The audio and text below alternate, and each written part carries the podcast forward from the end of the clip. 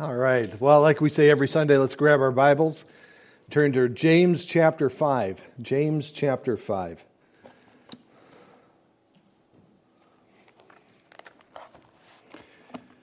We're going to be looking at the first six verses this morning, so let's start in verse 1.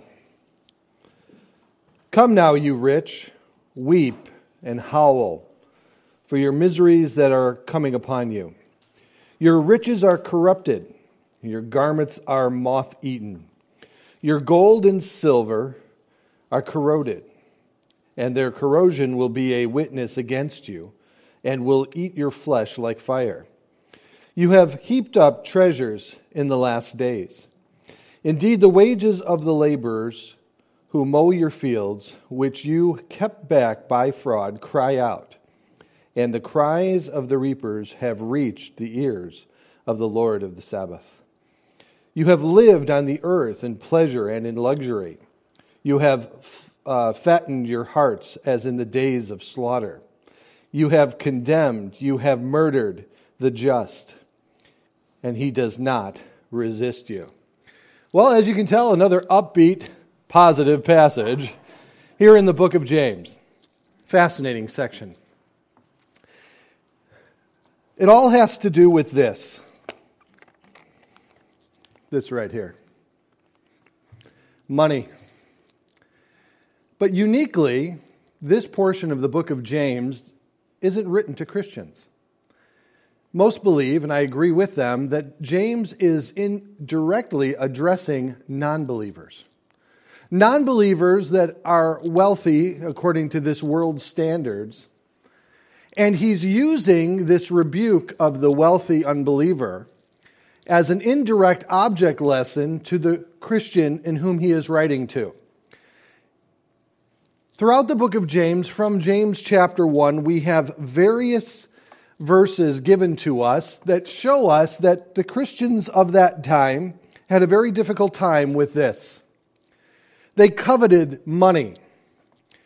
There was a high degree of separation between the wealthy Christians in the fellowship and in the. Am I tempting you by holding this $100 bill in front of you? See, I've never had one before, so I'm, I'm just holding on to it. I'll put the temptation away before you storm the pulpit. There was a huge disparity in the early church at this time that James is writing to. There was a class of Christians that were very wealthy, and then there was a class of Christians that were very poor. And there was tension and there was, uh, you know, controversy between the two groups there within the early church. And those who didn't have believed in some way that they were not receiving all that God had for them, and they became envious and coveted the uh, wealth of those Christians in whom they fellowshipped with. And so James talks about the rich brother, the lowly brother. He talks about personal favoritism. And of course, he talks about asking uh, in prayer for things, not receiving them because you ask amiss. He talks about worldliness, and he talks about the various elements of personal favoritism, etc. Because this contention was real. Wealth was a problem. And in this warning to the wealthy, the title of today's message, he is indirectly reminding the Christians of that time that wealth is not the end all be all to the Christian life. Now, it isn't wrong for a Christian to be wealthy. As long as that Christian governs the manner in which he accumulates that wealth or she accumulates that wealth, the manner in which that wealth is spent, and the attitude of the heart that governs the stewardship of the wealth that God has blessed the individual with. Today in the United States of America, we are seeing a greater and greater divide between the ultra wealthy and the ultra poor. That divide is being uh, gapped due to the fact of the reduction of the middle class in America. And it is a scary transition. It's a transition that we should all be aware of that's happening in our country. And we're going to talk about some of the misgivings that the wealthy elite in America have concerning their ideas and also their view of everyone else within the country. But here we come to chapter 5, verse 1.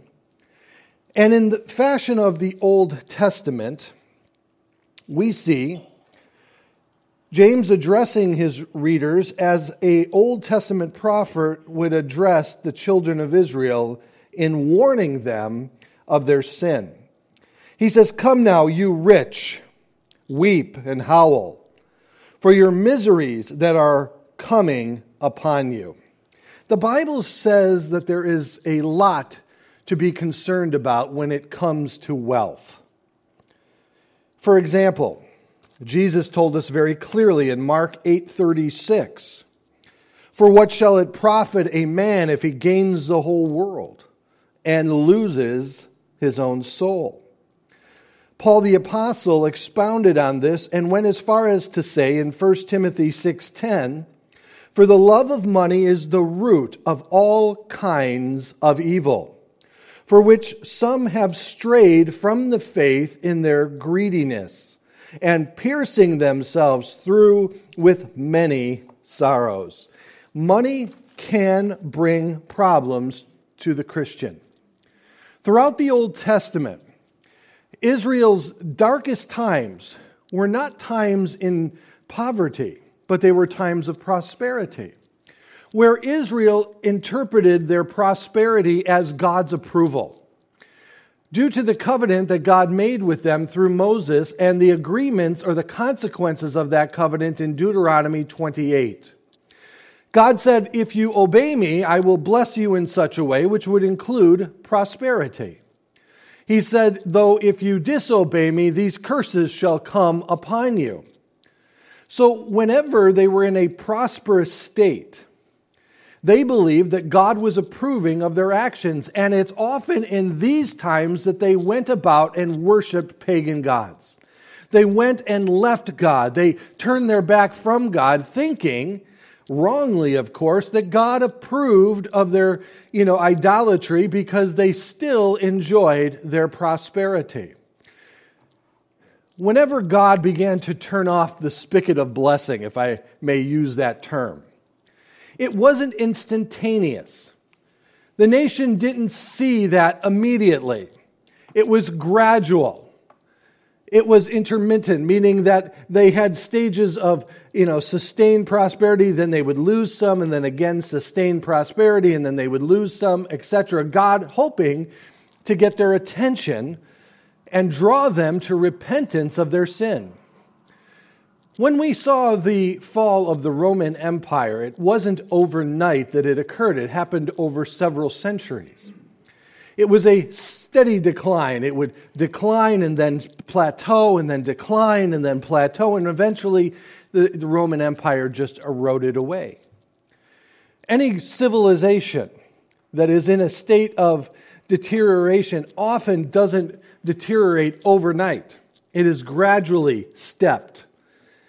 And the people of Israel didn't acknowledge that gradual decline.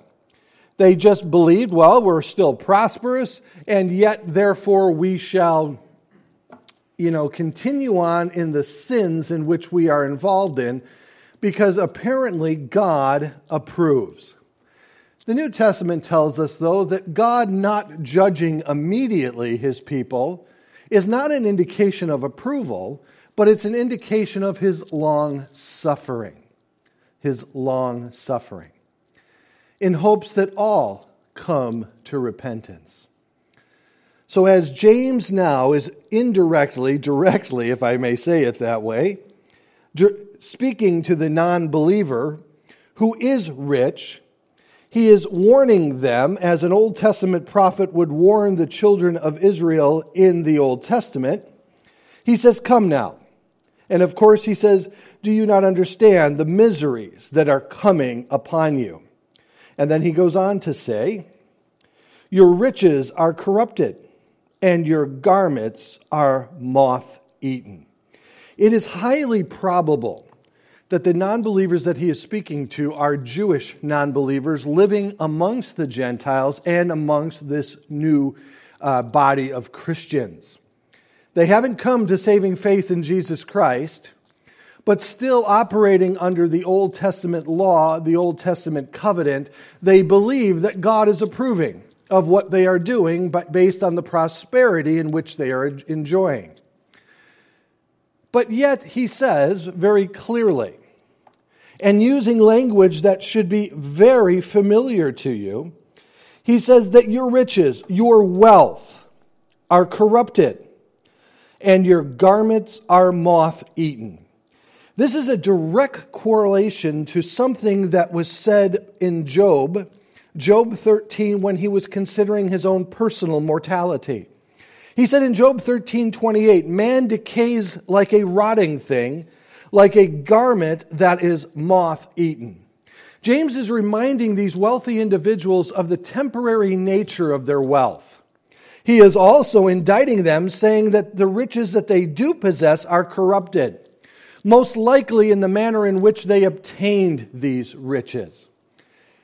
They obtained them, as we see throughout the New Testament, through exploiting the poor, taking the poor to court, suing individuals, even Christians, to gain further wealth.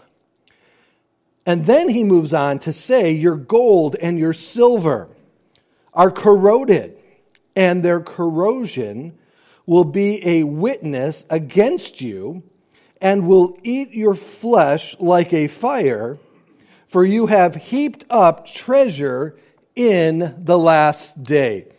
Now, this is very interesting.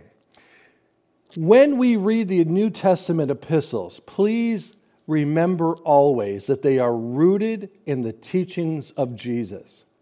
James being one of the oldest books, one of the earliest books of the New Testament, I argue that it probably was the first of the New Testament books, directly quoted Jesus in his writing. James purposely added language into his writings that would uh, uh, correlate perfectly with the teachings of Jesus. Remember, that was their fundamental understanding of the new uh, covenant in which they operated in.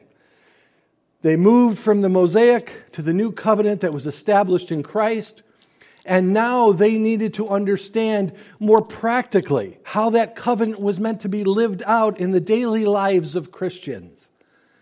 And so, as James writes here, we'll see in a moment that he uses language that Jesus himself used. For example, he uses this term last days and he associates it with the various treasures that they are accumulating. Now, this is a play on words. First, let us remember that the last days in the Bible are always referring to the days in which began with the establishment of the church there in the book of Acts to the very last days where we're talking about the return of Jesus Christ and the eschatological events that will take place, the last days events that will take place. One of those events is found in Revelation chapter 20. It was an event that all Christians uh, were aware of at that time. It is God holding unbelievers accountable for their actions. In Revelation chapter 20, verses 11 through 15, I'll put it on the screen behind me, but you probably won't be able to read it, so look at it in your Bible. Revelation chapter 20, verses 11 through 15, John writes when he says, Then I saw a great white throne and him who sat on it, from whom whose face the earth and the heaven uh, and the heaven fled away. And there was found no place for them. And I saw the dead, small and great, standing before God and the books were open. And another book was open, which is the book of life. And the dead were judged according to their works by the things which were written in the books. Now the sea gave up the dead who were in it. Death and Hades delivered up the dead who were in them. And they were judged, each one according to his works. Then death and Hades was cast into the lake of fire. This is the second death, and anyone not found written in the book of life was cast into the lake of fire. Those books that John is referring to, within those books is recorded every action, thought, and word spoken by a non believer. Everything that they have done, publicly and in private, is contained in those books. And God will judge them according to their works. What does that mean? He will look at the content of the book under their name and he will say, So, what are you going to do about it? And of course, there's nothing for them to do about it at that point. They are imperfect before God, they have died in their sins. And therefore, they are judged according to what they have done. These works are what James is calling treasures. This is what you're storing up for yourself in heaven. These kind of treasures. The treasures that will condemn you ultimately, that will keep you separated from God, that will set you apart for all eternity. This is what you will be held accountable for. So, James here is reminding all of us that though individuals in our society may appear to be getting away with things, ultimately God will hold them accountable. God will reveal open, openly before them everything that they have done. Now, for the Christian, this was meant to uh, create hope in us and the real understanding of justice. In our country today and in our world today, when we talk about the subject of justice, we often look at Justin, justice from this worldly perspective, obtaining justice here and now. Now, we are not guaranteed that in the Bible, are we? We are not guaranteed that all of us will be uh, treated fairly and justly as Christians here and throughout this world. But what God does say is that ultimately I will impose true justice, everlasting justice, forever. And that was to be a great comfort and an encouragement to the Christian. Even to David in the psalm, when he was concerned about the prosperity of the wicked, he saw and he looked around and he said to himself, How is this fair? I'm living according to you, Lord, and yet I, I'm being persecuted, I'm on the run constantly, and so forth. And yet the wicked continuously appear to be prospering. And then at the end of the psalm, he said, Oh, but I've comforted my heart to know the end, what the end of the wicked really is. They will be held accountable. And so people may appear to be getting away with things, but ultimately, before God, they're not getting away with anything. And James is, is reminding the wicked, or the rich, I should say, the wealthy here, of that fact. You're not getting away with anything. Now, notice with me, as we continue on this topic of treasures, the similarity to what Jesus said in Matthew 6 19 through 21, where Jesus said, Do not lay up for yourselves treasures on earth where moth and rust destroy, and where thieves break in and steal. That's interesting. Notice what James says here concerning their riches in verse 2. Your riches are corrupt, your garments are moth eaten, your gold and silver are corroded. It's the same thing. It's the same thing. This is a direct correlation founded in the teachings of Jesus, brought forward by James, reminding them of the temporary nature of all that they possess. I am amazed at what people want to be buried with. It's, astonishing to me. I remember years and years ago the individual who wanted to be buried in his customized Cadillac. I saw one article where the individual, this gentleman, wanted to be buried with all of his wealth because he didn't want his wife to get anything after he died. but you can't take it with you, can you? You can't, you can't use it in any beneficial way in heaven. I love that story about the man who arrives at the gates of heaven holding these gold bars. And Peter's looking at him and says, What's wrong with this guy? He's holding these gold bars. And uh, you know, God says, Peter, what's wrong? Why aren't you letting the guy in? He goes, Well, I'm about to, but I don't understand why he's carrying asphalt. Because the streets of, of heaven are gold. Very interesting concept.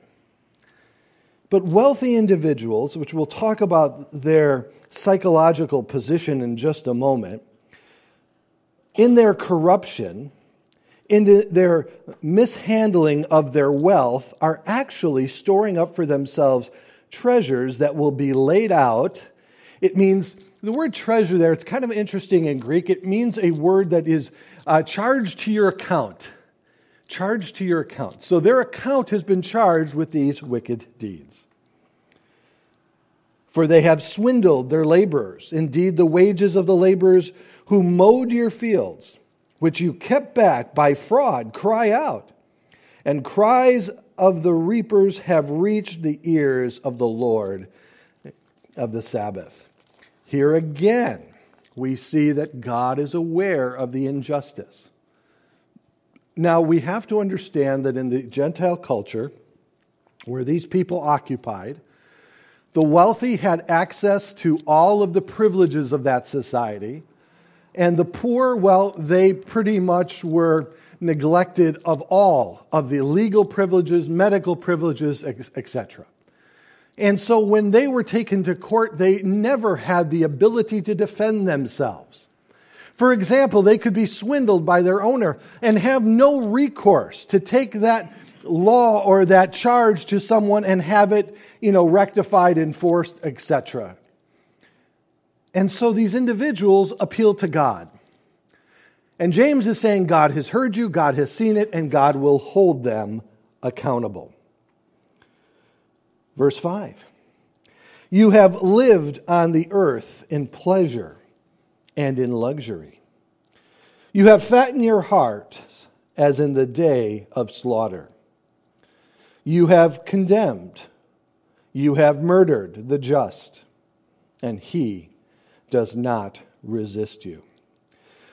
Today, we see, as we see all throughout history, individuals who are wealthy, extremely wealthy, we would call them the 1% of our society. We see, excuse me, talk amongst yourself for just a second. We see that they believe that they have a degree of sovereignty that other people do not have. we have seen wealthy individuals believe that they are capable of Im- implementing a moral standard for the rest of society. We see wealthy individuals also embark on endeavors that are outside of their wheelhouse of knowledge, like a computer individual talking about vaccines, right? we see that today our society is being classified by the elites and everyone else, aren't we? We're hearing this language used more and more in writings and in newscasts, etc. We are seeing, and COVID really has, uh, has exasperated this, a class system again in America. There were those who were able to work from home during COVID, but those individuals that they said, well, just have your groceries delivered, just have your, you know, food delivered, just have this or that done delivered, and you can stay in your homes and be safe. What happened to the delivery guy, right? What happened to the people who were stocking the shelves at the grocery stores? Some were called essential, some were called non essential. And we see this changing in our country like never before. But one of the things, the aspect of the psyche of many wealthy today, is that they believe that their wealth has uh, been either accumulated, acquired, or that for some way, somehow, they're more intelligent than everybody else. And that gives them the authority to rule everybody else. You know, one of the fascinating things that we see happening in Washington today is that we have politicians who many of them have never worked a real job. They've been in politics their whole life. They spend money as if it wasn't theirs. That's funny because it's ours. We are, we are making monetary decisions today that don't make sense. Are, you know, but again, to them, it does make sense. They want to do something, they find a theory such as modern monetary theory, and they apply that theory, and then they can spend like, you know, uh, like money was water. Five trillion dollars printed in the last two years. Today, we are reaping the consequences of that. Because Economics 101 tells us you flood a market with currency, you get inflation. Things are changing. And there are many who believe that their wealth entitles them to rule and to govern everyone else. Now, this isn't new in history. This is exactly what our founding fathers wanted to get out from under when they established the United States of America. Because that's what was happening in England and in other places around the world. But wealth can be very misleading. It can indicate that we are superior to others in our own minds. But Jesus had nothing, correct? He had nowhere to lay his head. He had no material uh, possessions at the end of his life, and he was superior to everyone. Wealth is not an indication of superiority. We have to see that. It also isn't an indication that they are necessarily smarter than everyone else. Many of the wealthy individuals here in America inherited their wealth from their parents, like our governor here in, in Illinois. But wealth does give individuals a degree of sovereignty. When I say that, I'm saying that they have a degree of control that others who do not have wealth may not have. And many believe that this wealth that they possess gives them an idea that first and foremost they don't need God in most cases, but that they are some, some way, somehow better than everyone else. One pastor said it this way concerning what Paul said that the love of money leads to, uh, the love of money is the root of all kinds of evil. Now, I don't think I have to make a very persuasive argument to substantiate that verse, but one of the reasons for the love of that money is the independence and the sovereign state that these individuals believe that they have, even an independence from God. And today, like then, some may believe that they are being blessed by God and therefore can do or say anything that they see fit. But I want to bring you back to Jesus. And one of the accounts that we must look at, and we're going to look at three or four accounts, I want to show you some things for you to think about, to consider yourself personally. And the first one that we find is in Luke 18, verses 18 through 27. So grab your Bibles, turn to Luke 18, 18 through 27. And this indicates the mindset in which I've been describing. It is one of the most fascinating interactions between Jesus and an individual here on this earth. It is also fascinating to see how the disciples responded to this interaction. And it's fascinating to see what Jesus said concerning this individual. So we begin in verse 18 of Luke uh, 18. Now, a certain ruler asked him, saying, Good teacher, what shall I do to inherit eternal life? The implication there in that question is that he is saying, Jesus, what can I do to guarantee eternal life? When he uses the word inheritance, he's talking about a relationship with a father. He's talking about a entitlement uh, for, for that inheritance from the Father. So he's using this language specifically to indicate what may I do to guarantee myself eternal life. So Jesus said to him, First of all, why do you call me good? No one is good but one, that is God. Jesus is asking the question Do you believe I'm God? Now, you know the commandments do not commit adultery, do not murder, do not steal, do not bear false witness honor your father and mother. And he said, All these things I have kept from my youth. Well, I'm not sure about that, but he believed he did. So when Jesus heard these things, he said, You still lack one thing. Sell all that you have and distribute to the uh, sell all that you have and distribute to the poor, and you will have treasures in heaven, and come and follow me. Now he is saying, he's getting to the heart of the issue. It is the wealth of this man that is prohibiting him from fully following Jesus Christ. That's really what Jesus is saying here. It's your wealth that is keeping you from following me. But when he, that is this young man, heard this, he became very sorrowful, for he was very rich.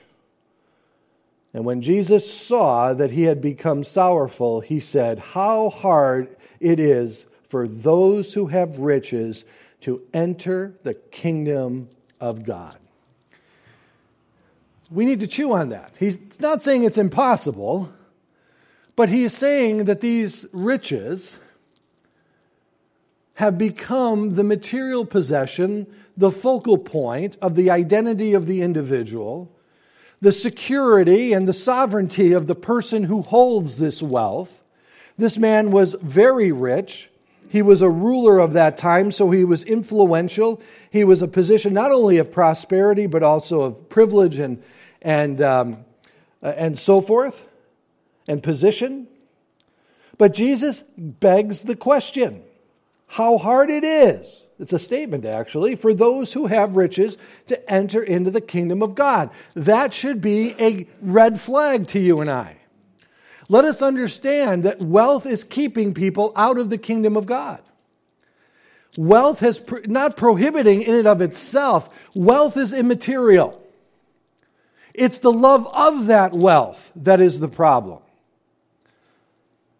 And as we'll see in a minute, if you love one, you automatically will hate the other. He goes on to say, For it is easier for a camel to go through the eye of a needle than for a rich man to enter the kingdom of heaven. And now here's the disciples' reaction. And those who heard it said, Those were the disciples. Clearly, from earlier in the chapter, that's who he was speaking with. Who then can be saved? And this is the question it appeared that this rich young ruler was truly favored of God because of his position of prominence, privilege, prosperity. It was automatically assumed that he was in perfect favor with God based on the riches in which he had acquired.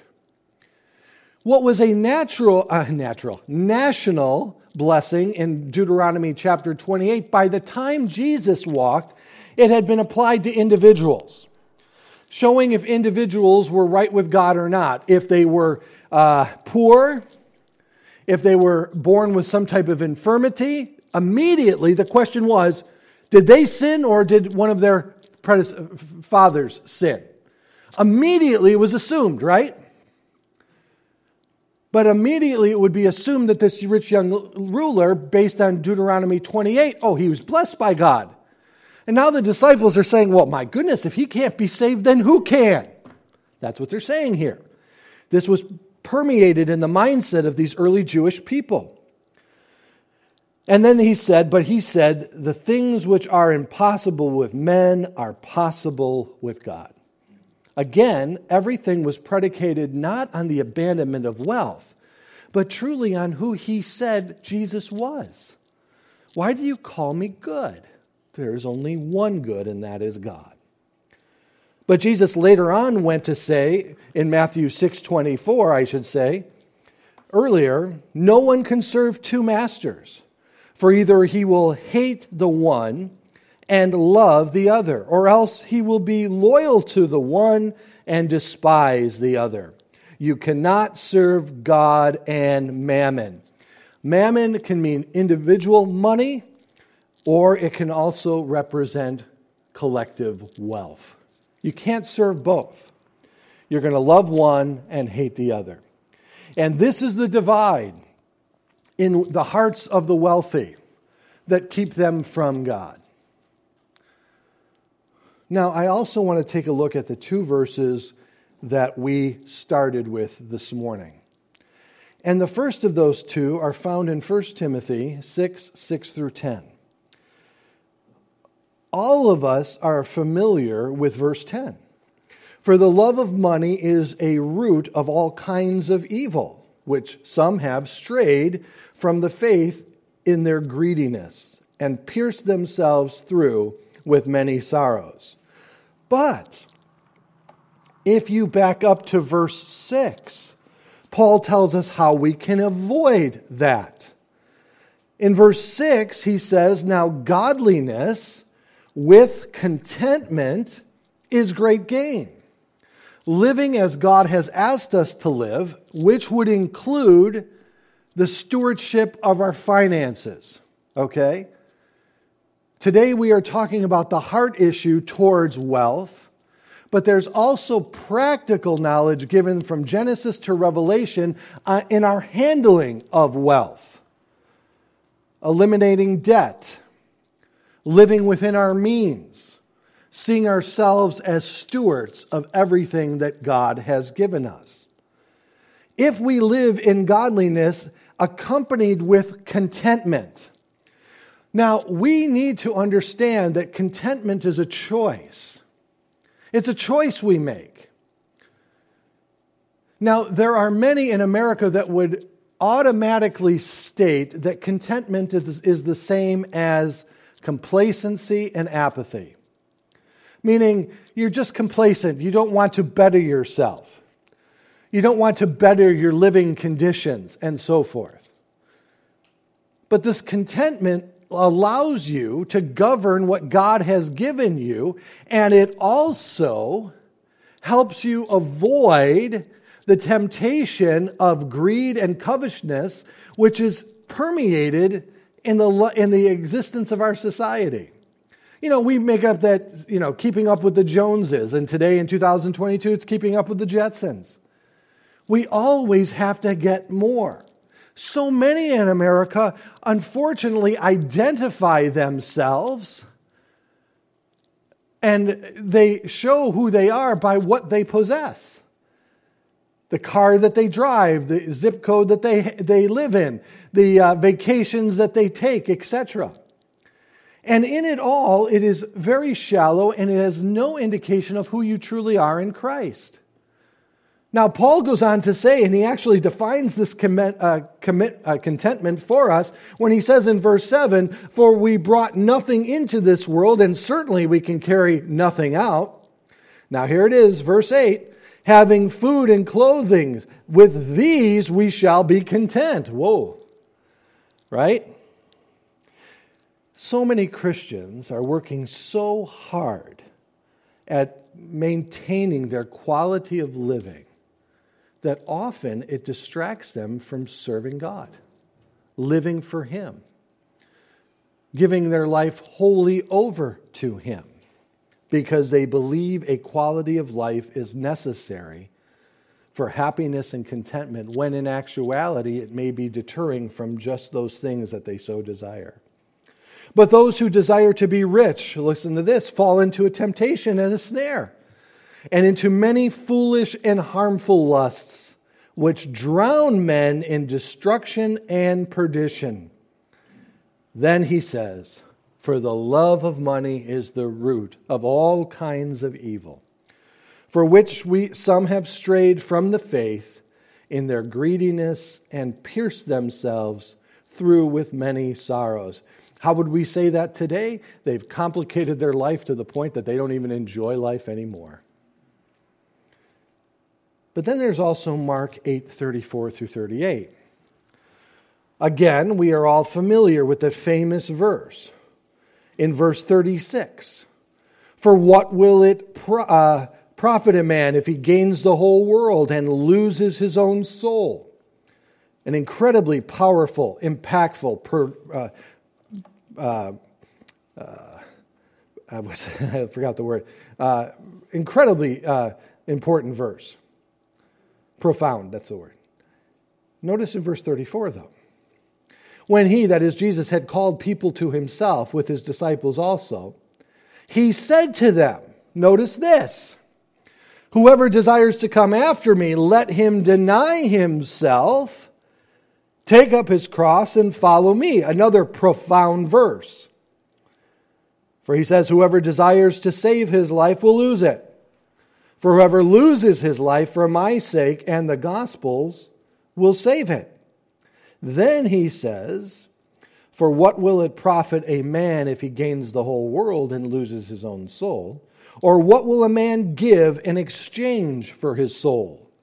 For whoever is ashamed of me and my words in this, notice the language, adulterous, James 4 4, and sinful generation, of him the Son of Man also will be ashamed when he comes in glory of his Father with his holy angels. We often disconnect the two verses that are prominent in this statement verse 34 and verse 36. The desire to follow Christ will require a denying of self, taking up the cross, and following after him and it should be considered and contemplated by this statement for what will it profit a man if he gains the whole world and loses his own soul? You may say, well, following Christ, denying myself, that may, may mean that I lose out on all the worldly blessings and the good things of this world. Not necessarily.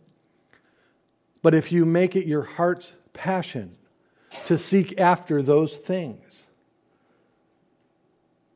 and you choose to follow after those things and the things of this world, what then, Jesus is asking, will you exchange for your own, your own soul? What is worth it out there to obtain that you would be willing to give up your eternal soul for? A warning to the wealthy. We need to be very careful that the wealth that God has blessed us with, and I'm going to say this I see all of you as wealthy.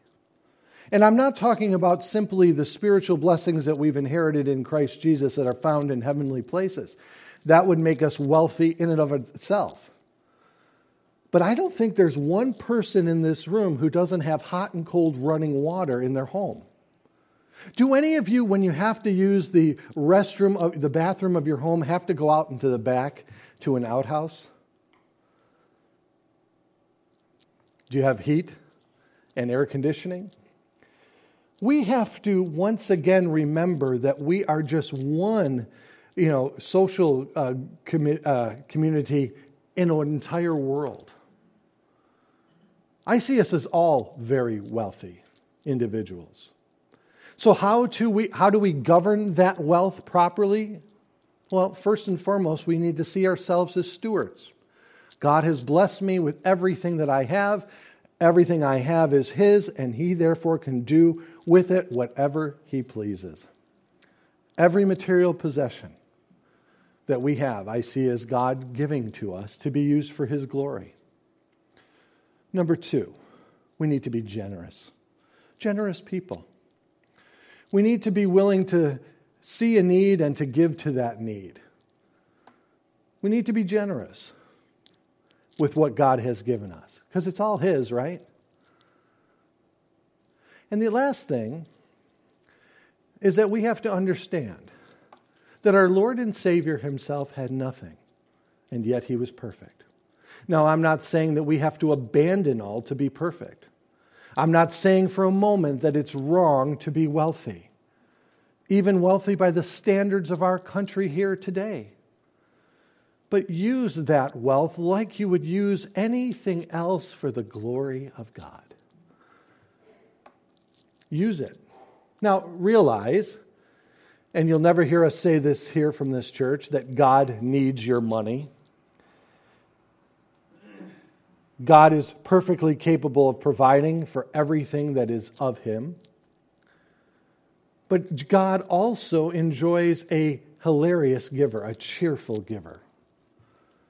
And you can never outgive God.